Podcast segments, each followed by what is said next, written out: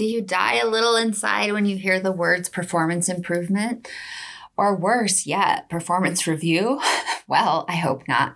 I think we all know performance improvement matters, even if we don't like thinking about it. Well, today I hope to make it all a little bit more palatable. What does it mean to love and work well? And how do I pursue what truly matters? Working at the intersection of business and psychology, I help you answer these questions and more so you can focus priorities, inspire change, lead with courage, and live with more joy today. Hi, I'm Dr. Melissa Smith. Welcome to the Pursue What Matters podcast, where we focus on what it takes to thrive in love and work. Wow, performance improvement, right? It is that time of year where we're thinking about performance improvement. We're doing performance reviews. Ugh, maybe you're doing performance reviews. I don't know. There's some mixed research on performance reviews, but um, I'm going to save that for another day, maybe.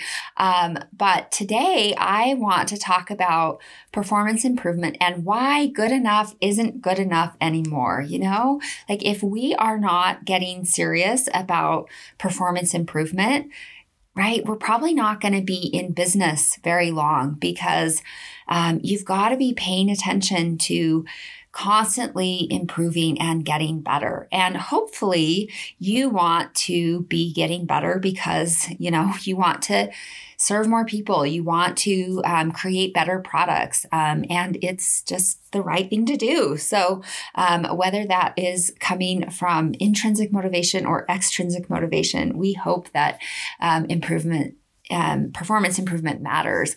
So, um, we are going to focus on that today. And with today's podcast, I also have a really good um, resource for you all about performance improvement to really help you dial this in. And I hope that you can use it as a resource as you move into the new year as well. And so, as we get to the bottom of the podcast, I will give you um, the information for how you can access that resource. So, I hope it can be useful for you as you move forward and um, really strengthen your confidence to lead as you you pursue what matters. And of course, every week with the podcast, that's my goal is to help you strengthen your confidence to lead. And I try to do that in one of three areas either um, clarity to lead. Um, curiosity to lead and um, leading a community. And this week in particular, I really want to help you strengthen your confidence to lead as you lead a community. And, you know, that's what we're really focusing on with performance improvement. It's all about improving your teams and improving your organization and doing what works and focusing really focusing on what matters and letting go of the rest. Um, and that, you know, that is actually pretty good advice when it comes to marriage. That's pretty good advice when it comes to parenting and certainly when it comes to our work. So that's what we're going to pay attention to today. Okay, so when we think about performance improvement, end of year performance reviews, and KPI, right, the key performance indicators, we all know they're important, but they can really make your eyes glaze over and make you wish you had a pencil to stab out your eyes. Um, please don't do that. um, but we ignore performance improvement at our own peril. So today I want to convince you, if you don't already, if you're not already convinced, maybe you're already convinced, um, that performance improvement doesn't have to be painful. It doesn't have to be something you or your team avoids, but it can actually be something really valuable and helpful to your organization. And of course, it really, really matters. It's not enough to be good enough. Um, if you want to compete and thrive in the new economy, you've got to get better and better. So, this is a quote from William Foster Quality is never an accident, it is always the result of high intention, sincere effort, intelligent direction, and skillful execution. It represents the wise choice of many alternatives. I really like that quote. I think there's a lot of wisdom in there. Quality is never an accident. So, of course, you've got to push yourself and your organization to get better and more, right? Like, I believe you owe it to yourself, those you lead, and the customers and clients you serve. So, um, you need to bring your best work to bear every day. And that means you've got to pay attention to process improvement. So today, I really want to focus on three principles of process improvement to really help you focus on. Because when it comes to process improvement, I think it's really easy to get overwhelmed um, and to just throw in the towel. And obviously, we don't want that happening to you. So today, we're just going to focus on three principles. And, you know, they're big enough for sure. Um, but let's just focus in on three principles. So I'm going to name them first, just so you have them in mind. And then we will do a deep dive into each of them. So, principle one is identify the standard. Principle two is measure according to the standard. And principle three is provide feedback. So, those are the three principles that we are going to be focusing on. So, three principles of process improvement. Okay, so let's start with principle one identify the standard. Um, and with principle one, we are going to focus on three steps. Okay. So, as a reminder, I've got a really great resource with this podcast. So, all of these principles and all of these steps are covered in the resource. So, you don't have to take notes um, if you are so inclined, because you can just download um, the resource and um, all of this will be covered um, on the resource. So, um, just as a reminder. So, principle one, identify the standard. Step one. So, the first thing you want to pay attention to what is the goal or the standard that you are aiming for? So, if you don't know what your goal or your standard is, how will you know if you reach it? And of course, how will you know if you are improving? And so here we want to utilize the concept of first principles. And this comes to us from Ozan Varol. Um, and he talks about this in his book, Think Like a Rocket Scientist. I will um, link to this book in my show notes. This is a really, really great book. I have found it so useful. So think like a rocket scientist. So, when we think about first principles, so this is the idea that in order to progress or improve, we must first go back to the beginning. So, really, we want to think about going back to basics. And in his book, Varol talks about Elon Musk and um, when he decided he wanted to colonize space, um, and is a really fascinating story um, of you know Musk. You know, first of all, like he was flying to Russia and he was trying to negotiate um, with the Russians on, you know, buying rockets and how incredibly um, expensive it would have been to buy a rocket. And, you know, he was running the numbers and it was just like, it was prohibitively expensive. And I think it was on the flight back from Russia, he went back to first principles, right? Which is this idea of going back to the beginning and just like looking at the the basics of what do I actually need to get to space. And then asking the question of like can can we can we build this ourselves? And so he actually on that flight he used a spreadsheet and he just started pricing out parts for a rocket right? Now elon musk is brilliant. Um, so he priced out a rocket and figured out that he and his company could actually build it for a fraction of the cost. And some examples of how they have built it. So, first of all, you know, like NASA um, builds rockets um, vertically, right, which requires this you know, building a skyscraper to house it. And one of the things that Musk's company has done is they um, build their rocket um, horizontally because then they can buy um, or build an existing warehouse, which of course is much cheaper than building a skyscraper to house a rocket. Um, that's one small example.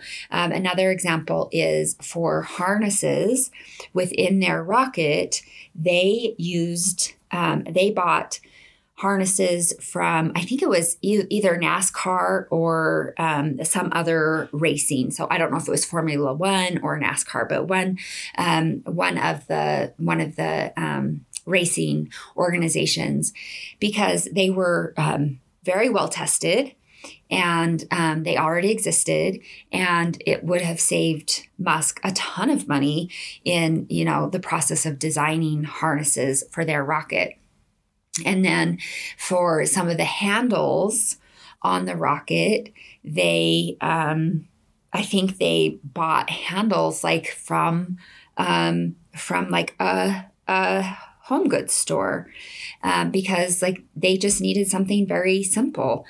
And so you know the point that Varol made with reasoning from first principles is really um, getting back to discovering the way things um, have always been may not be the best way for you to do them. So, first principles means identifying the invisible rules that hold you back. It's being willing to risk your significance by changing your mind. Thinking like your competition about how to put yourself out of business and settling on the simplest solution to your problem and then acting on it. And so um, his example of Elon Musk was um, really fascinating. And there were people initially who uh, Musk tried to talk to in terms of, um, you know, getting help on building the rocket. Um, one story in particular, um, he, a gentleman he tried to talk to that that Musk wanted to fly to his house, and the guy did not want he didn't want Musk knowing where he lived because he's like, this guy might be totally crazy. And so instead, they met at, um, at an airport lounge in, in Salt Lake City and ended up actually working together.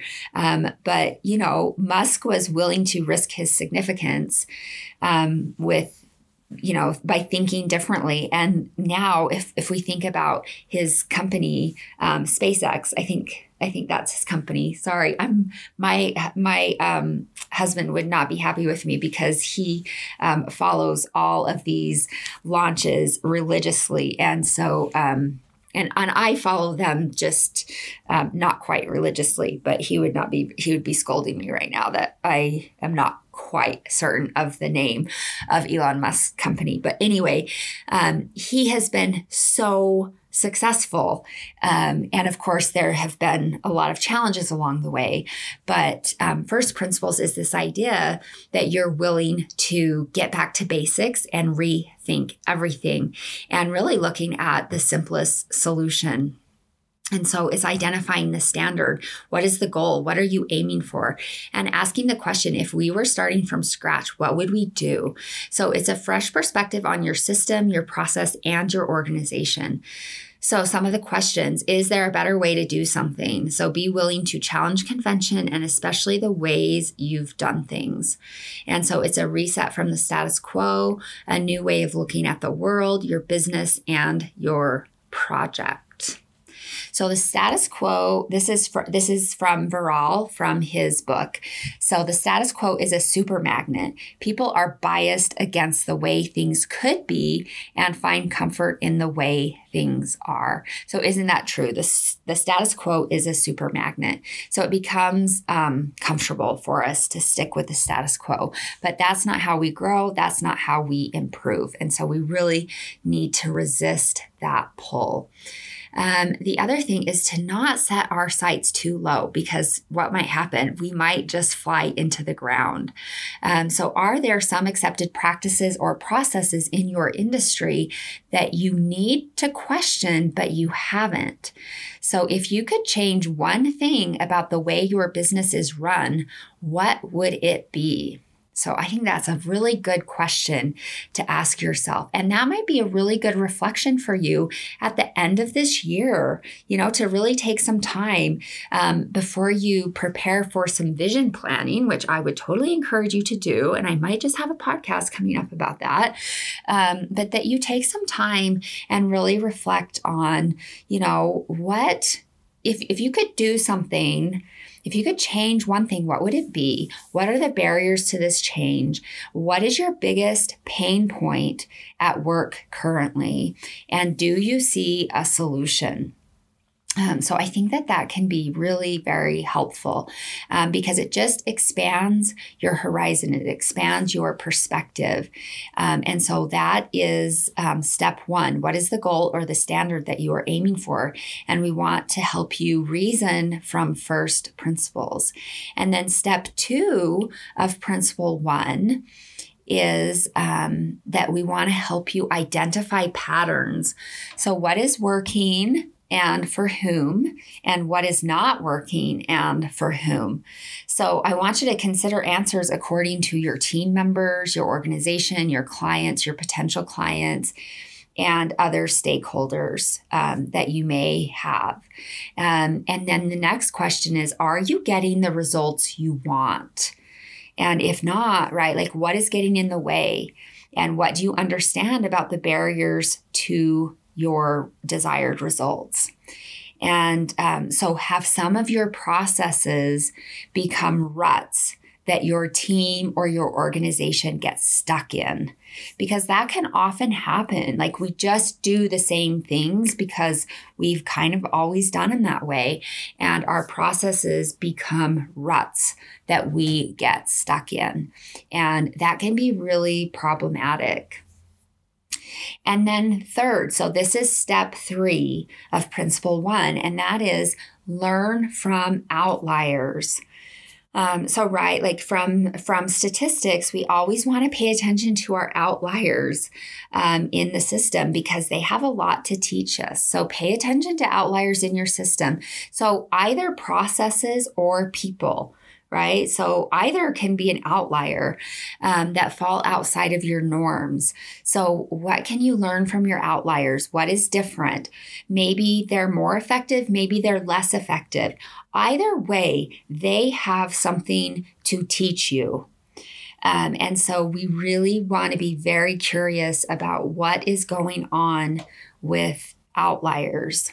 Um, and, you know, with this, we recognize that um, change culture happens from the top, right? I mean, we got to lead from the front, and establishing the standard and shifting a standard must happen um, from the top. So, you know, check out my podcast next week where I will be covering this topic in depth. So, I won't say more about that here. Okay, so now we want to move on to principle two of process improvement. And principle two is measure according to the standard. And so with principle two, we have three steps again. Okay, so step one is to identify your metrics. So this is from James Harrington. He said measurement is the first step that leads to control and eventually to improvement. So if you can't measure something, you can't understand it. If you can't understand it, you can't control it. If you can't control it, you can't improve it. Okay, so we've got to be able to measure according to the standard. Um, and so, with that, what I would say is measure only what is absolutely necessary. Um, we live in a world where we are inundated with metrics. Um, and so, uh, my recommendation to you is decide what you absolutely must measure and then measure the hell out of it. Um, but this is a situation where less is more. When you have more metrics, whether at the organizational level or the individual level, level they they will lose their value and their meaning. So you've got to resist the urge to measure everything. So you also this related to this is bracket creep. Resist bracket creep. Just because you can measure it doesn't mean you should. And like I said, like we live in a data rich world where, you know, it's it's kind of possible to almost measure everything, but it's just too much static and too much noise in the system because um, as humans, we can only pay attention to a few things at any one time. And when you have, for instance, too many KPIs, so key performance indicators, um, you start to undermine the effectiveness of your system. So you've you really have got to resist the tendency of measuring too much and um, having too many metrics for your people to be paying attention to. So, of course, Steve Jobs was famous for his hyper focus, and um, I've got a I think it's a really interesting story that is related to product development, but I think it also applies to process improvement. So I wanted to share it. So when he returned to Apple in 97, um, it, you know, Apple was producing a random a random um, smattering of computers and um, other products, including like 12 different types of uh, Macintosh. And so after a few weeks of product review sessions, he like Jobs like freaked out. He had just had enough. And so in one of these meetings, he just screamed, Stop. And he said, This is crazy. So he grabbed a magic marker and he patted in his bare feet to the whiteboard and he drew a two by two grid. And this is what he said. He said, Here's what we need. And atop the two columns, he wrote consumer and pro, right? So for a professional. And he labeled the two rows desktop and portable. And he said their job, so this was to the team members, was to focus on four great products. Um, one for each quadrant.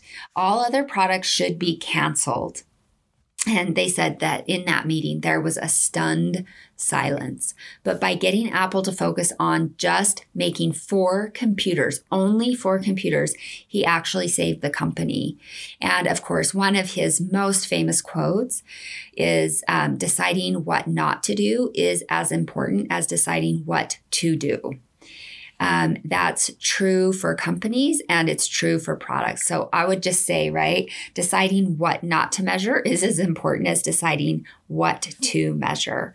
Um, because, you know, after a certain point, it all becomes static and noise in the system and it will become a drag on the system and it will make it will make your system it will make um, your team members less um, effective and it will undermine process improvement. Um, so you, you really got to pay attention to that. Um, and, you know, Jobs was also just so well known for his hyper focus. And so, one of the things that he would do, he would have um, his top 100 people that he would take to a retreat every single year. And on the last day of that retreat, he would stand in front of the whiteboard, right? Like he really liked his whiteboards. And he would come up with a you know, what are the 10 things we should do next year? And people would really fight to get their suggestions on the list because, right, that was a big deal. So they would they would come up with their list of 10 things. Um, and right, like they started with a lot more than 10, but they it was like a harsh process. Um, but once they got to their list of 10, um, jobs would then slash the bottom seven and then he would announce, we can only do three. Um, so he was really, really harsh about that. And so um, when you think, like, no, we've got to measure this, we got to do this, we got to do that, like, you got to discipline yourself. And so these stories come from um, a Harvard Business Review article, which of course I will link to. Um, but I think those are good examples of you know, less is more. And when it comes to process improvement, like focus on what matters, measure the heck out of it, um, but don't don't try and do too much. Um, and then let's move on to step two of principle two, which is ensure you are measuring what you want and need to measure. So make sure you're measuring the right thing. Um, so, right here, I want to talk about the difference between reliability and validity um, because they're not the same thing. And a lot of times we get them wrong, and it's it's at our own peril. So, a measure is reliable when it consistently measures something over time. But here's the thing you need to know about reliability a measure can be reliably wrong. So, you might be getting consistent results over time, but those results are not accurate. So, you know, when someone says this measure is reliable, well, that might not necessarily be a great thing. So you're getting consistent results, but it can be inaccurate. So it meaning it's not measuring what it's designed to measure. Um, so then let's talk about validity. So a measure is valid if it measures what it is actually designed to measure. So if a test or a measure is is considered valid, it is also usually almost always also considered reliable. So the um, measure of validity is a higher standard than reliability. They're independent of one another, but if you have a measure that is valid, it is usually considered reliable. So I want you to pay attention to that when you are thinking about process improvement and when you're thinking about KPIs, because when it comes to KPIs, it's really, really important that they are not just reliable, but they're also valid. You want to be able to consistently and accurately measure um, the KPI in order for it to be effective, right? You want to know that you're measuring what you set out to measure. So, what are the key performance indicators for the various roles? Depending on the size of your organization, this can be a really big question. And maybe, you know, these are already well established.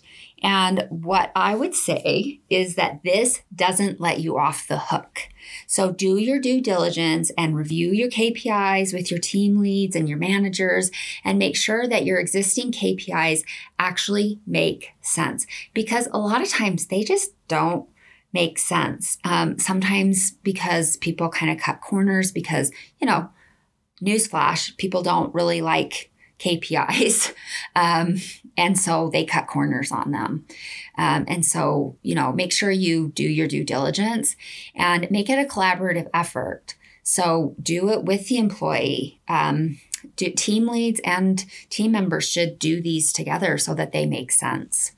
Okay, and then step three of principle two is I want to talk about the five characteristics of effective KPIs. And this comes from um, a really great article that I will also link to in the show notes. Um, so, you know, of course, what what you um, decide to measure depends on the specific roles and the nature of your business, you know, obviously.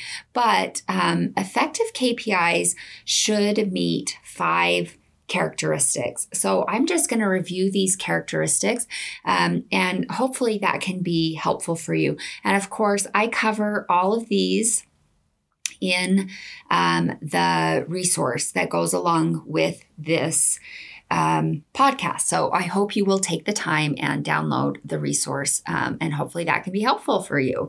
So the first characteristic is that it's simple. A KPI. So this is from this is a quote from Jay um, Liebowitz, who is a business analytics expert. So he says um, that a KPI should be simple, straightforward, and easy to measure. Amen. I totally agree with that. So he says that an effective KPI is one that prompts decisions, not additional questions. Um, so is the KPI simple? Does it make sense? Does it make intuitive sense? So he said, for example, how many customers did we add this quarter? Right? That's super clear. That's super simple. So, can you find the information quickly and easily? Does it make sense? Is it intuitive? So, or does it require an advanced degree to decipher? If so, you should probably steer clear of it. Um, so, the first characteristic is it's simple.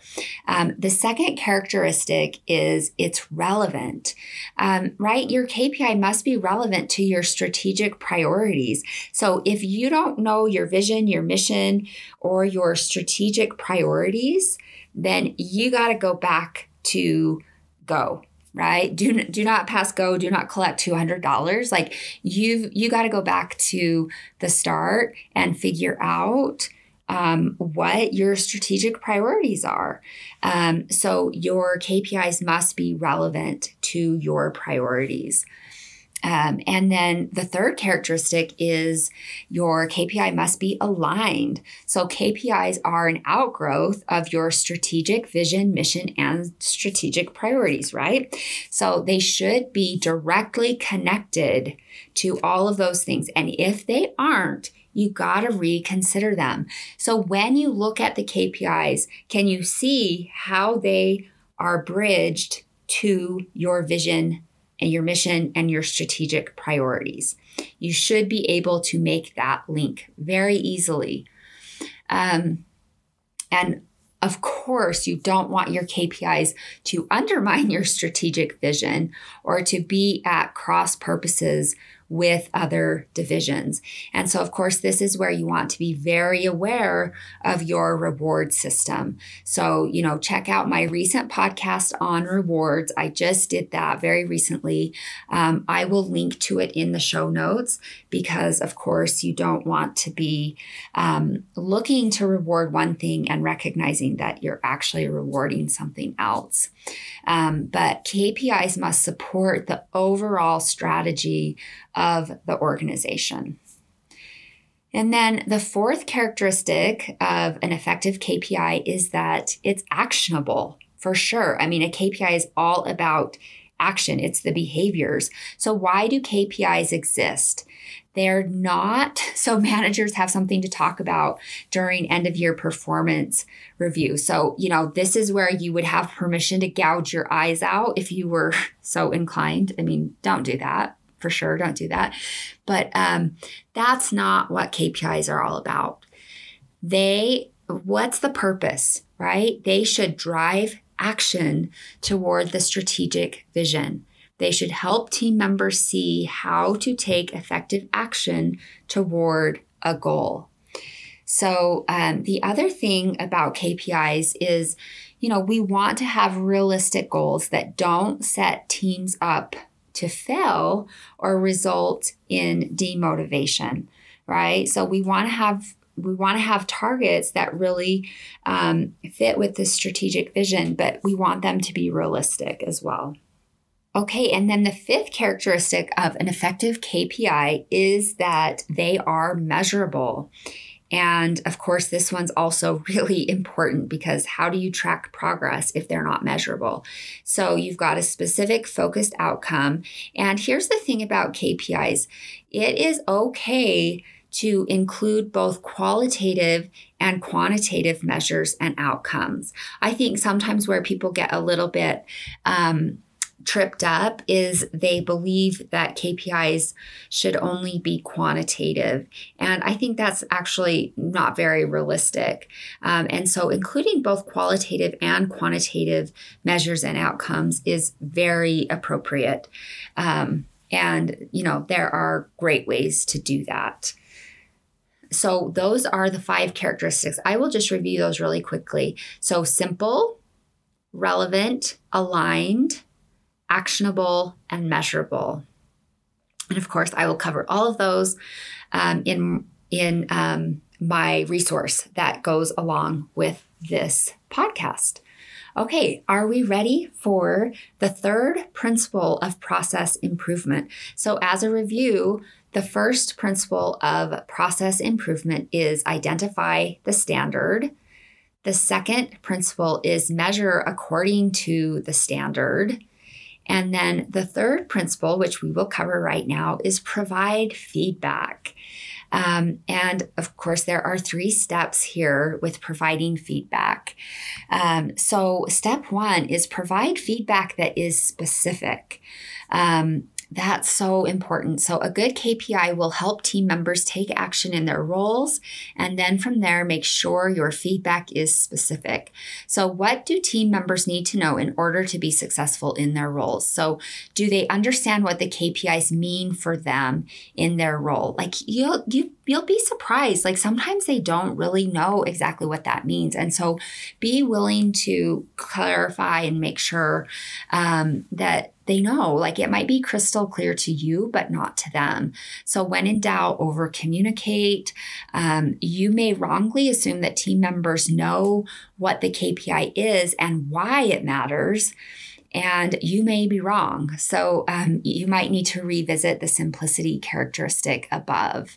Um, so it, it, you know, like if especially if you came up with it, you're like, this is so clear. This is awesome. And it, you might be wrong. Um, okay. And then step two, provide feedback that is actionable.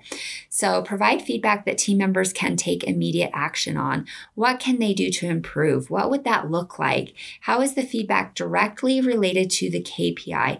If not, why not? Right? Like if that feedback's not related to the key KPI, why not? What does improvement look like? Paint them a picture. Help them understand what improvement will look like. Um, clarify the concern or the gap as needed. And then the third step, provide feedback that is timely.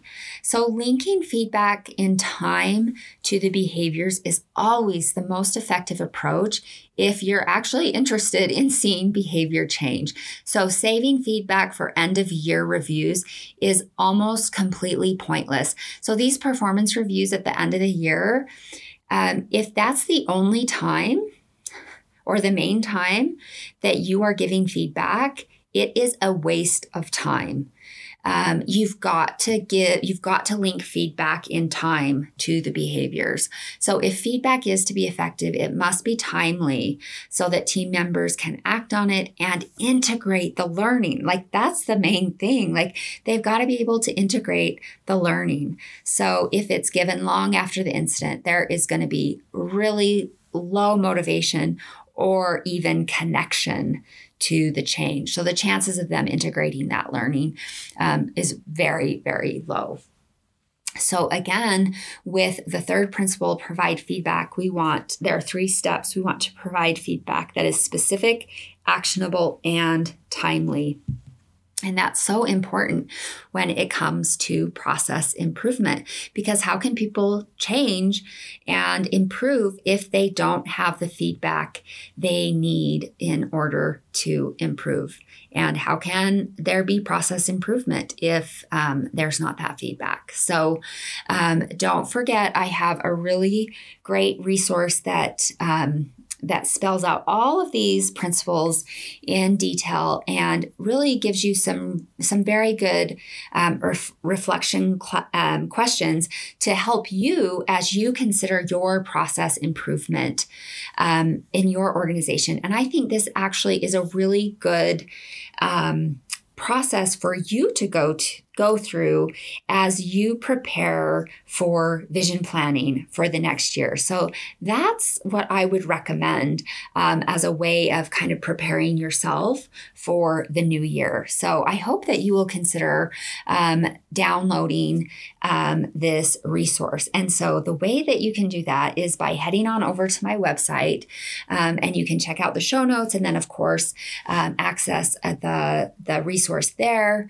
at w www.drmelissasmith.com forward slash episode dash 83. One more time, that's www.drmelissasmith.com forward slash episode dash 83. I'm Dr. Melissa Smith. Remember, love and work, work and love. That's all there is. Until next time, take good care.